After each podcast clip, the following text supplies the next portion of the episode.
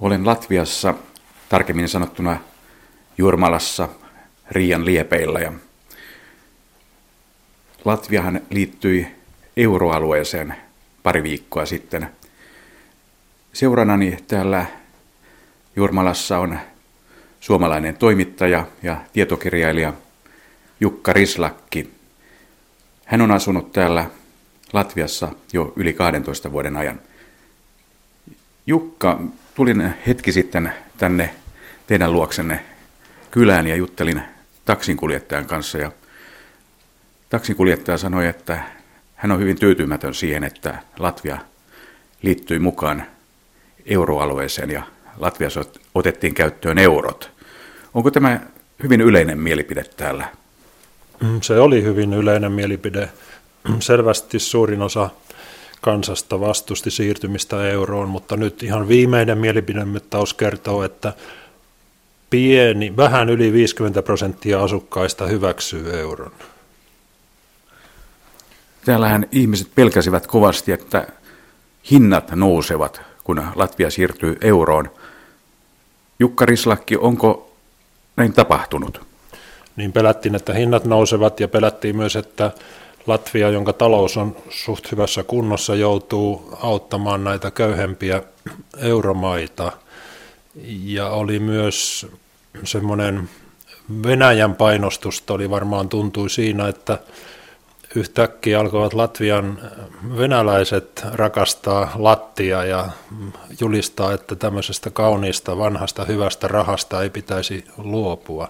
Mutta mitä hintoihin tulee, niin en minä ainakaan ole huomannut, että hinnat olisivat ainakaan vielä nousseet. Olen tarkistanut joitakin hintoja ja kyllä ne on aivan sentilleen käännetty oikein latista euroiksi. Latviahan siirtyi euroon toisena niin sanottuna Baltian maana. Ensimmäisenä siirtyi Viro. Oliko tällä Viron esimerkillä jonkinlaista vaikutusta siihen, että Latvia päätyi tällaiseen ratkaisuun? Kyllä varmaan. Sitä seurattiin hyvin tarkoin Viron siirtymistä ja, ja virolaiset kovasti suosittelivat latvialaisille. Ja latvialaisilla varmaan teki hyvää ehtiä euroon ennen liettualaisia että yksi Baltian maa vielä on vanhassa valuutassa. Jukka Rislaki sanoi tuossa äsken, että yhtäkkiä monet venäläiset täällä rakastuivat Lattiin. Miten, onko, onko tosiaan silleen, että Latvian latvialaisten ja Latvian venäläisten suhtautumisessa on jotain eroa esimerkiksi tällaisen asian kuin euroon? En tunne ihan tarkoin näitä tutkimuksia, mutta tuntuma minulla on se, että kyllä venäläiset enemmän vastustivat euron siirtymistä. Se on aika luonnollistakin, koska venäläiset on tutkimuksen mukaan venäjämielisiä hyvin suuri osa ja ei kovin lojaaleja Latvian valtiolle, joten ihme kyllä Latvian rahaa nyt, vanha rahaa olisi heille kyllä kelvannut. Eurooppaan päin kääntyminen ei kaikkia täällä miellytä. Viimeksi kun keskustelimme, siitä on nyt ehkä kolme ja puoli vuotta aikaa suurin piirtein, niin olit hyvin huolissasi Latvian mediatilanteesta. Mikä on tilanne tänä päivänä? Onko tämä tilanne joltain osin oleellisesti muuttunut? Mä olen ehkä vieläkin enemmän huolissani tällä hetkellä. Jotkut tutkijat puhuu siitä, että Venäjä hyvin mielellään hankkii vaikutusvaltaa Baltian lehdistössä ja yleensä tiedotusvälineissä. Ja venäläiset tiedotusvälineet on täällä hyvin näkyvät ja kuuluvat, mutta hyvin huonosti menee latvialaisilla. Lehdistö on, sanoisinko, journalistisessa, moraalisessa ja taloudellisessa kriisissä. Menee siis taloudellisesti hyvin huonosti, tilaajamäärät on pieniä, lukija- ja katsojamäärät on pieniä, ja tuntuu joskus, että toimittajat, jotka eivät tule oikein toimeen palkallaan, niin ovat ostettavissa. Jukka Rislakki, mikä on sitten valtion television ja radion tilanne? Se on aika hyvä ja se on nyt Suomen mallin mukaan siirtymässä yhteisen Suomessa on Yle, johon kuuluu radio ja televisio. Täällä ollaan nyt siirtymässä samaan malliin. Ja ohjelmisto on nykyään melko korkeatasoista ja on jopa tutkivaa journalismia televisiossa. Et melkein viimeinen paikka, missä Latviassa vielä on tutkivaa journalismia, niin se on, se on tämä televisio, osin ulkomaalaisten omistuksessa olevat kanavat kylläkin. Onko tällä, tällä hetkellä yhtään ainutta sellaista varteenotettavaa, sanoisin riippumatonta sanomalehteä? Ei oikeastaan ole semmoista riippumatonta korkeatasoista luotettavaa lehteä, en minä ainakaan ole löytänyt. On yksi hyvä viikkolehti, joka on täysin lehden omien työntekijöiden määräysvallassa, mutta muiden takana paljolti ovat nämä niin sanotut oligarkit tai ulkomaalaiset tahot. Ja ihmiset kyllä yleensä nykyään hankkivat tietonsa internetistä melkein enemmän jokuin lehdistä.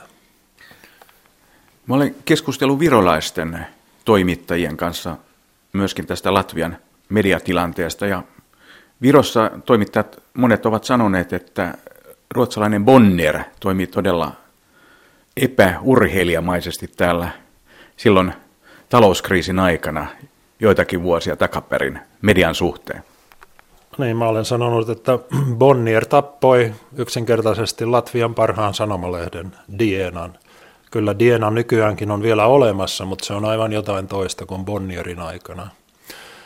Kun yhtenä vuonna Diena tuotti tappiota ja toimittajat lupasivat tehdä töitä vaikkapa alennetulla palkalla, niin Bonnier vastasi niin, että se myi koko lehden vieläpä tuntemattomalle taholle. Omistajakaan ei ole tiedossa. Eli siellä taustalla on todennäköisesti jotain venäläistä rahaa? No taustalla on ainakin latvialaiset oligarkit. En tiedä kuinka paljon venäläistä rahaa on. Heillä kyllä suhteita venäläisiin varmaankin. Jukka Rislakki, mikä on muuten tällä hetkellä Latvian ja Venäjän suhde? Vierailevatko esimerkiksi valtion johtajat toistensa luona ja tapahtuuko tällaista kanssakäymistä?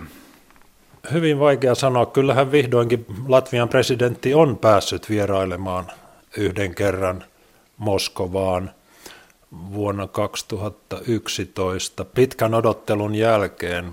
Putin ei tietenkään, ei varmaan tulekaan vierailemaan täällä. Suhteet ei ehkä ole ihan niin huonot kuin Viron ja Liettuan suhteet. Viron ja Liettuan? Joo, ainakin enemmän, enemmän kuulee, no sanotaan ainakin Viron.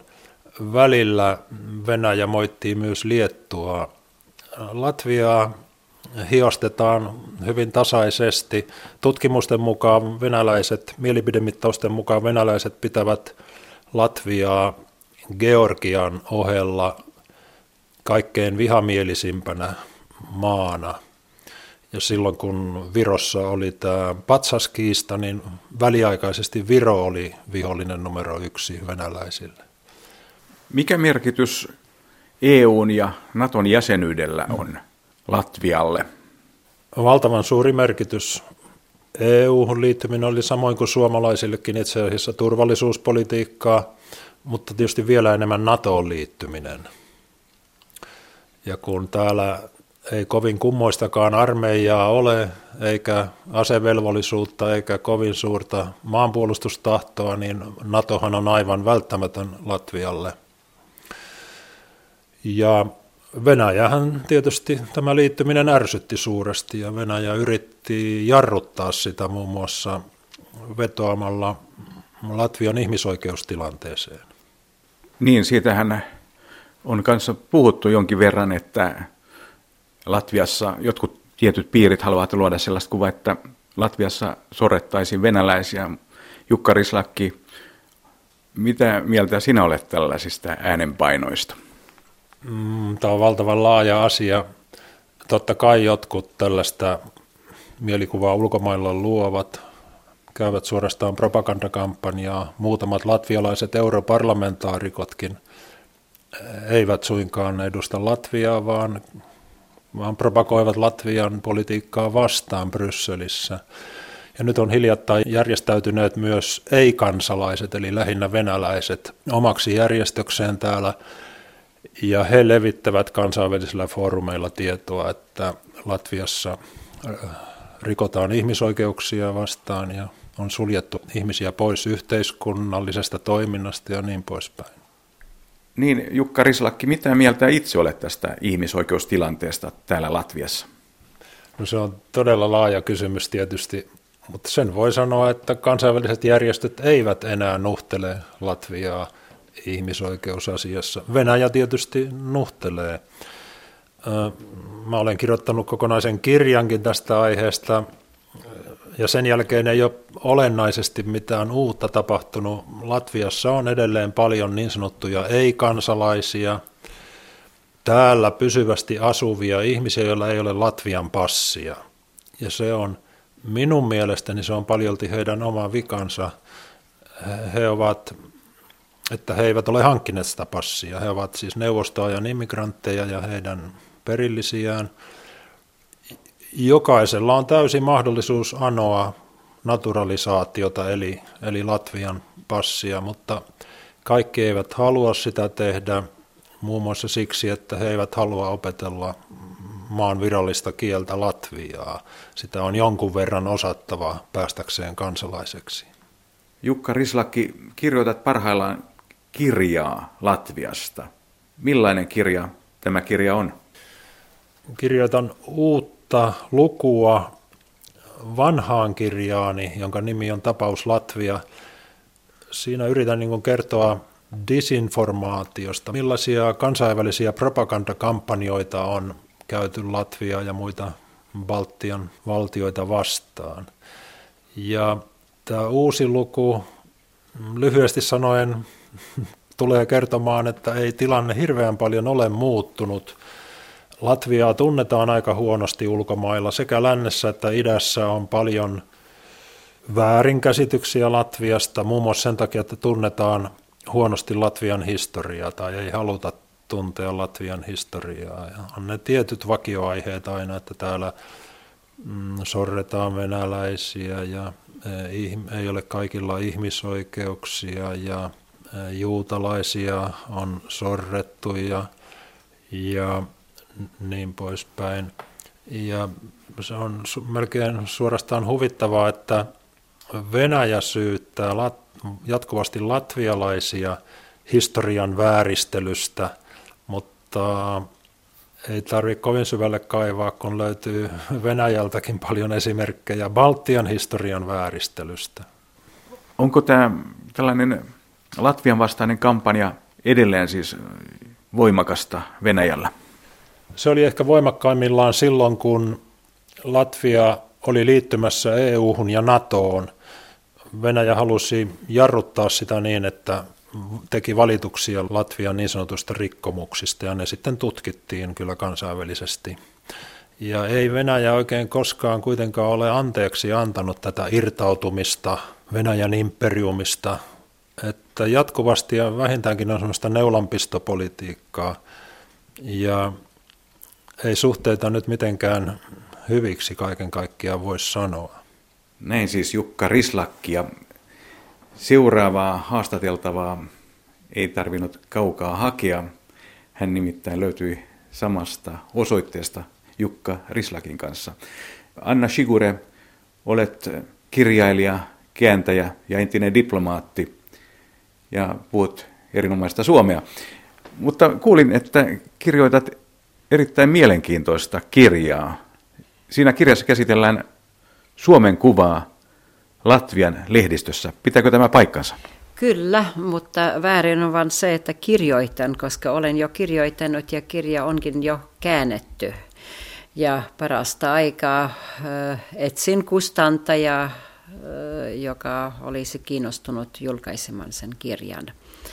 Ja tämä on erittäin laajan aineiston pohjalla tehty tämmöinen katsaus, mitä kaikkea latvialaiset lehdet alkaen vuodesta 1822, jolloin ilmestyi ensimmäinen latviankielinen lehti, vuoteen 1945, jolloin alkoi 50 vuodeksi erittäin ankaran neuvoston sensuuri.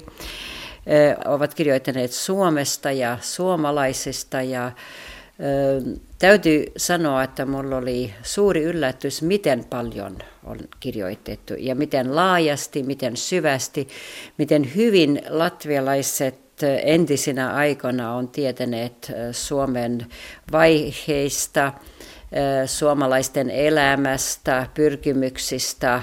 Mehän erityisesti no, saarin aikana olimme saman valtakunnan Suomi oli autonomia, me olimme osana, saarin Venäjän osana, mutta silti meillä oli yhteinen saari ja paljon yhteistä. Suomalaisille oli tosi ja Suomelle paljon enemmän vapauksia kuin latvialaisia. Mutta yllätys, miten paljon on seurattu ja tunnollisesti ja kiinnostuksella oli suuri.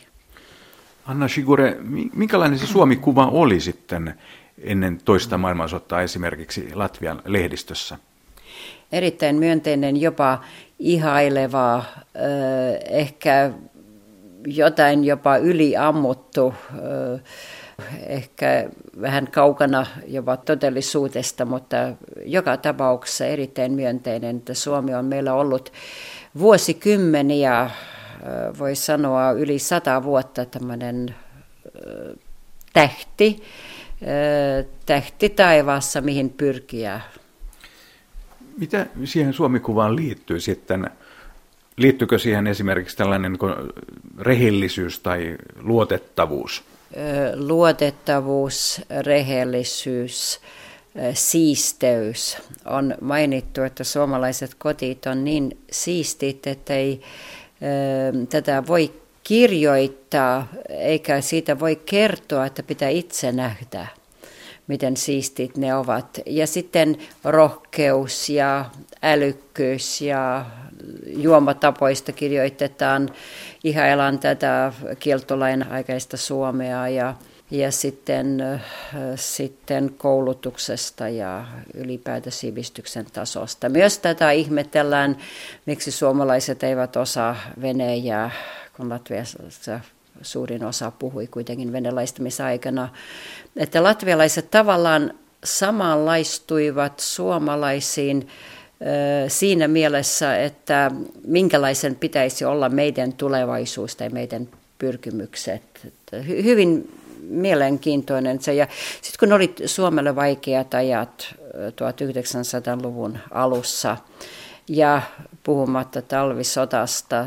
Siis latvialaiset, jotka olivat paljon suurimmissa vaikeuksista, kuitenkin löysivät voimaa, sielun voimaa toivota Suomelle hyvää ja toivota Suomella Jumalan siunausta no, onnistua taistelussa. Anna Sigure, Virohan on Latvian pohjoinen naapuri. Miten Viron kuva latvialaisessa mediassa tai latvialaisissa tiedotusvälineissä poikkesi No, Suomikuvasta? Viron kuvasta mä en tiedä, niin paljon en ole tutkinut tätä, mutta kuvittelen, että se oli erilainen siinä mielessä, että meillähän on ollut yhteinen historia. Ja vaikka olemme eri kansoja ja eri kieliä, mutta olimme esimerkiksi Liivin maa, se Liivin maahan kuului eteläinen Viro, Pärnu, Tarto ja Saarenmaa ja pääkaupunki oli Riikaa. Että siellä ei syntynyt tämmöistä varsinaista kuvaa kansasta silloin. Ja myöhempi on erilaisia vaiheita ollut ensimmäisen maailmansodan jälkeen, kun meistä tuli itsenäisiä Virosta ja Latviasta. Silloin oli tietynlaisia rajariitoja ja nytkin, no nyt on vaikea sanoa, tietysti Viro on lähempänä latvialaisia kuin Suomi nykypäivänä, mutta emme me Virostakaan paljon tietää. Ei, meillä ei ole Virossa omia toimittajia, jotka jatkuvasti seuraisivat, mitä siellä tapahtuu, mutta eihän meillä ole muuallakaan, että usein on Latviassa se tunne, että jos ei, ei olisi nyt internetiä, jos emme itse seuraisi että olisi hyvin vaikea hahmoittaa maailmankuvaa, mitä itse asiassa tapahtuu, vaan silloin kun on suuret luonnononnettomuudet tai sotat tai, tai jotain tämmöistä silloin on, että ei, ei muuten. Mutta tavallaan samanlainen ilmiö on nykypäivänä hyvin monissa paikoissa. Eli tällä ei tänä päivänä seurata Suomea läheskään yhtä tarkkaan kuin ennen toista maailmansotaa? Ei, ei, tätä ei saa verrata. Mä en ole nyt laskenut niitä artikkeleita vuosittain nykypäivänä, mutta siinä aikana, mistä mä olen kirjoittanut, siis vuodesta 1822 vuoteen 1945 on 2209 artikkeleita, valtava määrä. Ja on vuodet, jolloin on paksut, paksut pinot artikkeleita, jolloin on siis saman hengenvetoon seurattu. Mutta on yksi maa, jota varmasti seurataan täällä Latviassa. Se on itäinen naapuri Venäjä, eikö totta? Kyllä, mutta siihenkin suhteen mä kaipaisin tämmöistä monipuolisempaa seurantaa. Tietysti sen, jos Venäjä on joten sanonut Latviasta, tietysti sen, jos Venäjä on ottanut joten päätöksiä vastaan tietysti, mutta tämmöinen kuva Venäjästä, että minkälainen koetaan, Latviassa koetaan, ainakin suuri osa ihmisistä kokevat Venäjä uhkana, mutta minkälainen Venäjä on, mitä, minkälaista on Moskovan ja no, myös Pieterin ulkopuolella, miten siellä ihmiset elävät, että mitä ne ajattelee. Eihän ne uhkaa mitenkään, miten suuri on se Venäjän, no ja Venäjän vaikutus on tietysti suuri täällä. Anna Sigure, olet itse nähnyt monenlaisia aikoja. Et muistat vielä senkin ajan, kun Latvia oli Neuvostoliiton miehittämä ja osa Neuvostoliittoa. Uskotko silloin, että Latvia vielä itsenäistyy? Kyllä tämän jälkeen, kun Mikhail Gorbachev tuli valtaan, eli vuoden 1985 jälkeen, jälkeen asiat muuttuivat ja 80-luvun lopussa yhä enemmän ja e-, enemmän tuntui siltä, että jotain voisi tapahtua niin, että Latviasta tulisi itsenäinen. Mutta en mä voi sanoa, että mä koko elämäni, mä, mähän en ole, mä olen syntynyt syvänä Stalinin aikana, enkä ollut nähnyt, eh, kokenut vapautta omassa maassa. Mä en tietänyt, mitä se tarkoittaa vapaus omassa maassa. Enkä osannut eh, varsinkin lapsuudessa ja nuoruudessani paljon kaivata tätä. Mutta sitten 80-luvun lopusta alkaen ja 90-luvulla ja nythän on juuri tämä viikko, jolloin on barikaatien aika kaikkien mielissä ja, ja lehdistössä ja kaikkialla on paljon radiossa TV-materiaaleja siitä ja muistutuksia.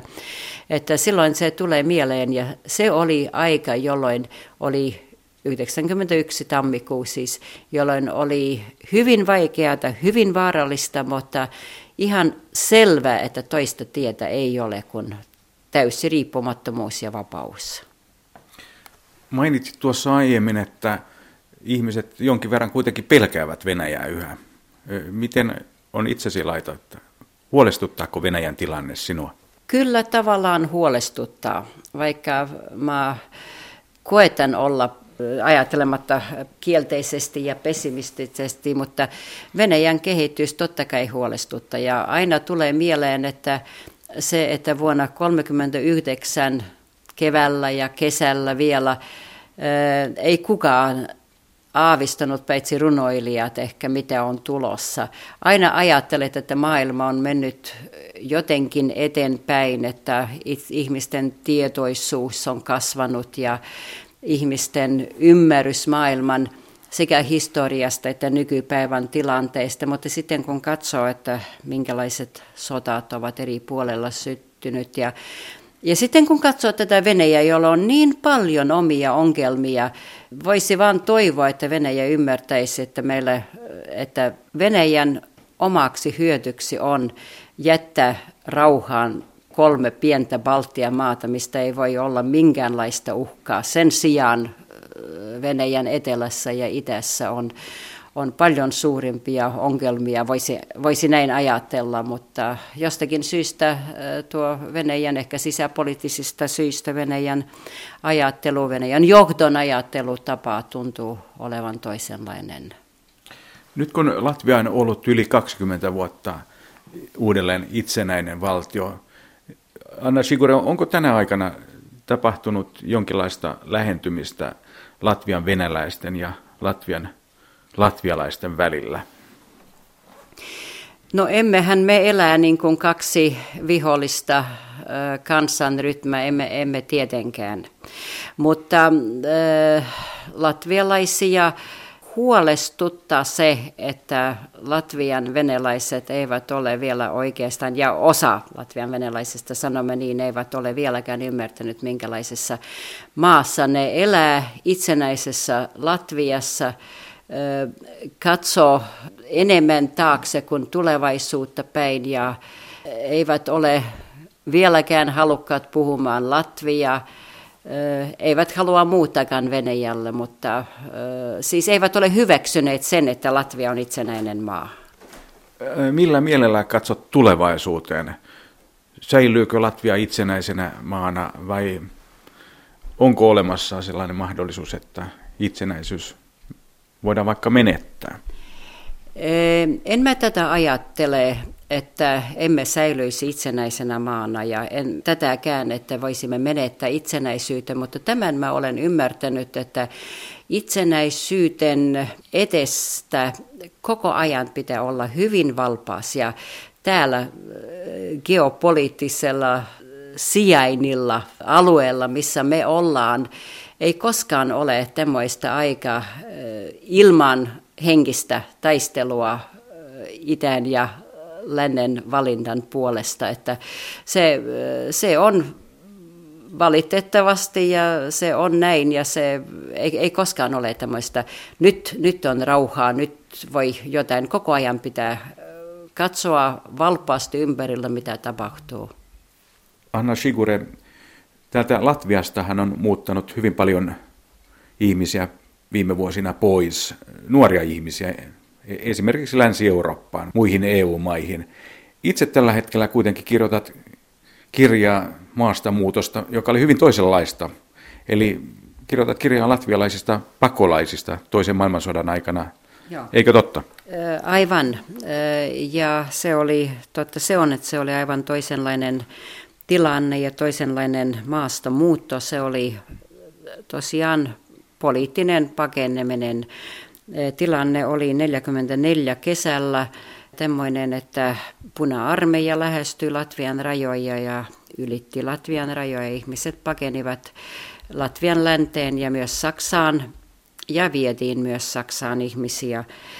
Kaiken kaikkiaan Saksassa, Länsi-Saksassa sotan jälkeen 45, siis toukokuun 80. päivän jälkeen oli yli 130 000 latvialaista miehiä, naisia, entiset sotilaat myös jonkin verran.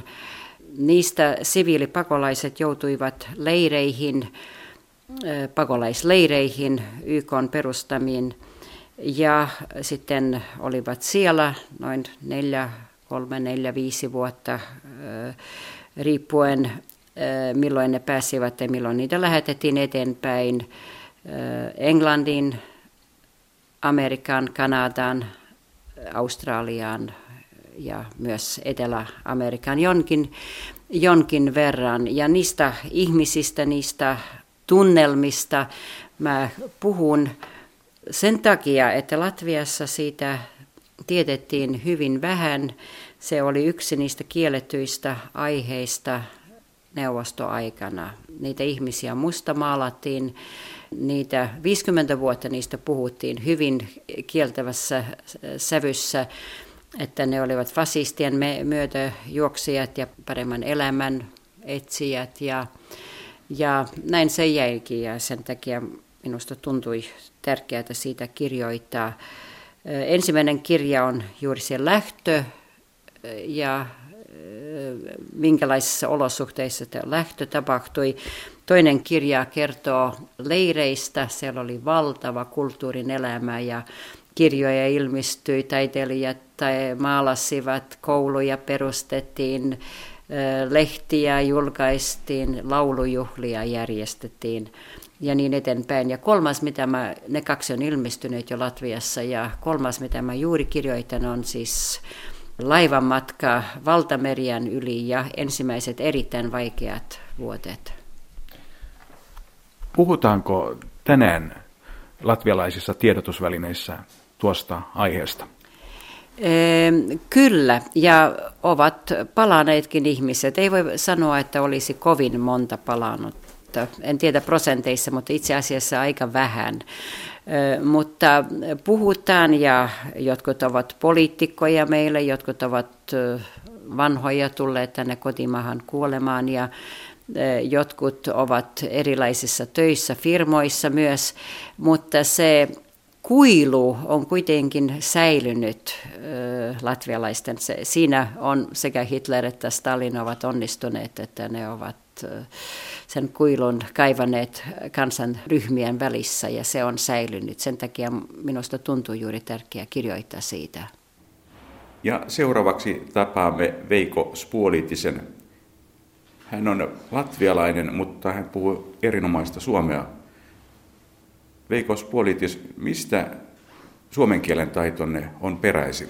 Joo, kiitos niistä sanoista. Mä olen äh, latvialainen, ehkä mun äiti on virolainen ja sitten lapsuudessa olin jo Tallinnan äh, lähellä mun mummon luona ja oli mahdollisuus katsoa myös Suomen television ohjelmia. Ja sitten tästä, niin kuin me sanomme monta kertaa, että se suomen kieli tulee meillä ylältä ehkä Suomen televisiolta, että me olemme Suomen television suomenkielisiä lapsia Baltian. Ja sitten vähän myöhemmin äh, olin, sitten menin yliopistoon, opiskelin Tarton yliopistossa. Ja sitten kesän aikana olin kesätöissä Latvian suurlähetystössä Helsingissä ähm, puolitoista kuukautta. Ja loppujen lopuksi olen nyt Helsingin yliopiston äh, valtiotieteellisessä tiedekunnassa kirjoittamassa mun väitöskirjan. Mutta tällä hetkellä työskentelet Latvian puolustusministeriössä. Tällä hetkellä työskentelen poliittisena valtiosihteerinä puolustusministeriössä. Ehkä nyt tällä hetkellä on myös hallitusmuutokset Latviassa. Ehkä ensi viikolla kyllä meillä tulee uutiset, että ehkä uusi hallitus on paikassa myös Latviassa. Nyt Latvia siirtyi euroon vuodenvaihteessa – Veikko Spuolitis, oliko tämä euroon siirtyminen myös eräänlainen puolustuspoliittinen ratkaisu Latvialle? Kyllä, koska jos me katsomme, millä tavalla se toimii tai toimisi äh, niin Suomessa kuin Virossa, äh, kyllä se on geopoliittinen kysymys. Ja tästä tulossa, jos me katsomme, minkälainen on latvialainen talous, Latvia on pieni, avattu talous – se merkitsee sen, että se Latvian valuutta tai Latvian latit oli jo sitoitettu euron kanssa vuodesta 2005. Ja sitten sen jälkeen, kun Latvia pystyisi kehittymään sillä tavalla, että Maastrichtin sopimukset oli tehty, se merkitsi, että pitäisi saada myös euron kolikot ja setelit, niin että jos katsomme nyt ehkä kaksi viikkoa on tammikuussa jo, jo ohin, ja katsomme, millä tavalla nyt euron muutos on tullut Latviassa. Kyllä se on tullut sujuvasti niin kuin se oli Virossa tai Suomessakin. Kuitenkin ne latvialaiset, joiden kanssa olen jutellut täällä, olen kysellyt tuolta muutamalta niin sanotulta kadunmieheltä, olen kysynyt, että mitä he pitävät tästä euroon siirtymisestä, niin aika usein nämä vastaukset ovat olleet kielteisiä. Kyllä. Mun mielestä tämä on jo hyvin sensitiivinen kysymys, koska jopa tapauksessa, jos tulee uusi raha tai tulee uusi äh, sopimus valtiolle, jos valtio saa kansainvälisen organisaation jäseneksi. Ne on kysymykset, mikä muuttaa yhteiskuntaa sitten puoleksi. Että puoli vastustaa, puoli on puolesta. Ja mun mielestä euron kysymys Latviassa on myös esimerkki tästä, koska jos katsomme esimerkiksi Eurobarometrin sosiologiset tutkimukset, ne sanoo hyvin varmasti nyt joulukuussa 2013, että 53 prosenttia latvialaisista puolustaa, että Latvia meni yli euroon. Ja nyt jos katsomme ne ihmiset, kuka on katuilla ja kuka sanoo, että ne, että ne tykkää tästä, kyllä mä ymmärrän myös niistä, koska yhteiskunta kokonaan on hyvin konservatiivinen. Ja tämä ei ole vain Latviassa, tämä on myös niin Virossa tai, tai Suomessa ja Ruotsissa esimerkiksi. Niin, Ruotsihan ei ole mukana eurossa, että, eikä ilmeisesti ihan pian tulekaan. Kyllä se riippuu myös tästä, että millä tavalla nyt euroalueelle menee. Jos euroalue, euroalue menee hyvällä tavalla, jos kokonaan euroalue kehittyy, kyllä mä uskon, että kyllä Tanska menee ensimmäiseksi tai Puola, ja sen jälkeen, jos Tanska ja Puola menee, kyllä myös Ruotsi tulee. Tässä mainittiin Tanska ja Puola. Molemmat maat ovat Naton jäseniä, mutta Ruotsi ja Suomi eivät ole. Latvia myös on Naton jäsenmaa. Mitä Naton jäsenyys merkitsee Latvialle? Naton jäsenyys merkitsee sen, että Latvian puolustusvoimat on kehitetty Naton standardeilla. Kyllä Latvian puolustusvoimat on pienet verrattuna toisten Naton jäsenmaiden kanssa, vaan esimerkiksi niin kuin Viro tai, tai Slovenia tai, tai Luxemburg esimerkiksi, että se, kyllä se tuntuu, että miksi me tarvitsemme sen, vaan ne on kysymykset myös tästä, että mitä Eurooppaan, jos me puhutaan laajemmasta Euroopasta, että millä tavalla me haluamme kehittää meidän puolustuspolitiikkaa, meidän kollektiivista puolustuspolitiikkaa.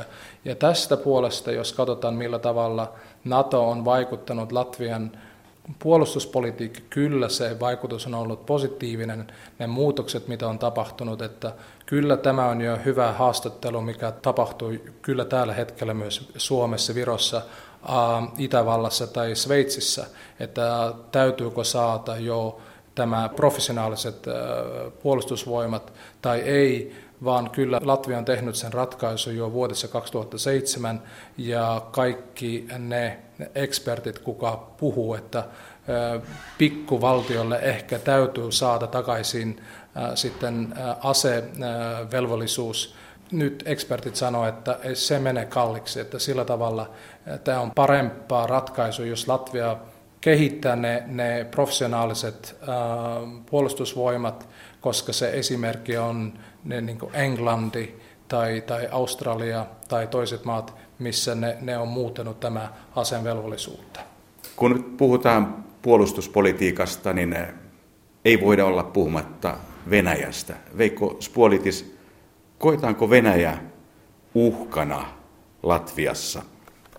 Koska Latvia on Naton jäsen, emme usko, että nyt Venäjä on uhka.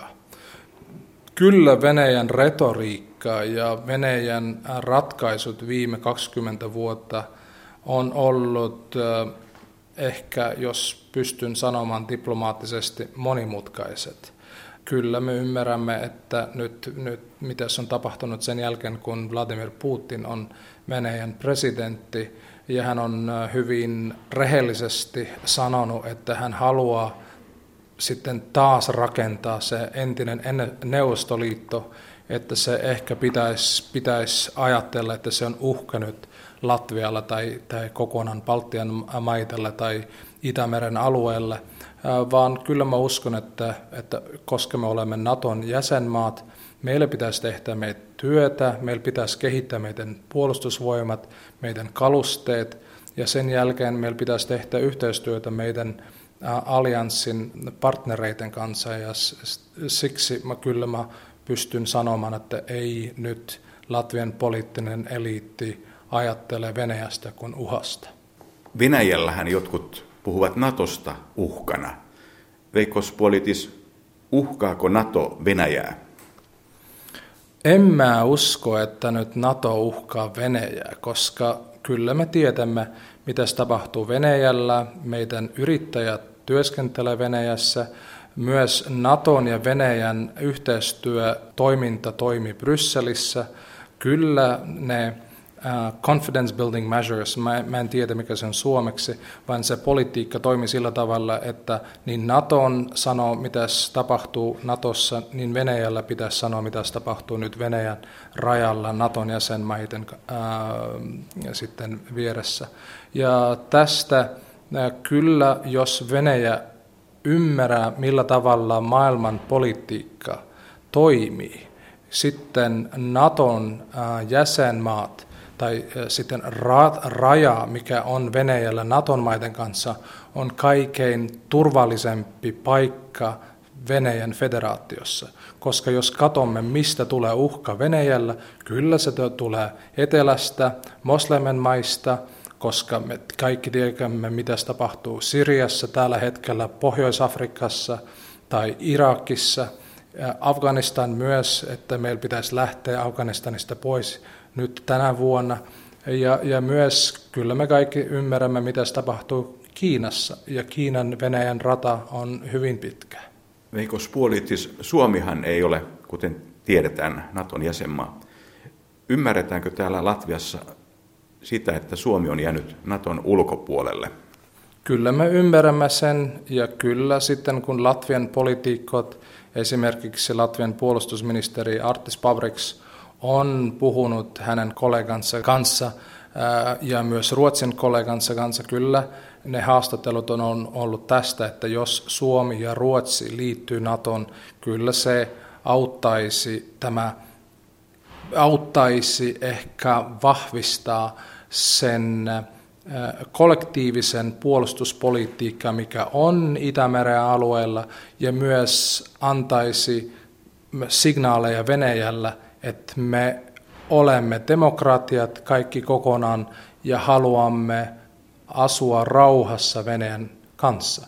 Kyllä se riippuu myös Venäjän puolesta, että millä tavalla ne ymmärrä sen, vaan kyllä mun mielestä ei meillä pitäisi ajatella tästä, mitä Venäjä ajattelee tästä, mitä me tekemme. Meillä pitäisi tehdä meidän kotityö ja kyllä, jos katsomme, mitä on tapahtunut Itämeren alueella viime 500 vuotta, sitten jopa tapauksessa, sitten kun Itämeren alueen äh, sitten niin, niin sanomaan länsimaiset maat asuu yhtenään, kyllä ne pystyy saamaan ja työskentelemään yhtenään.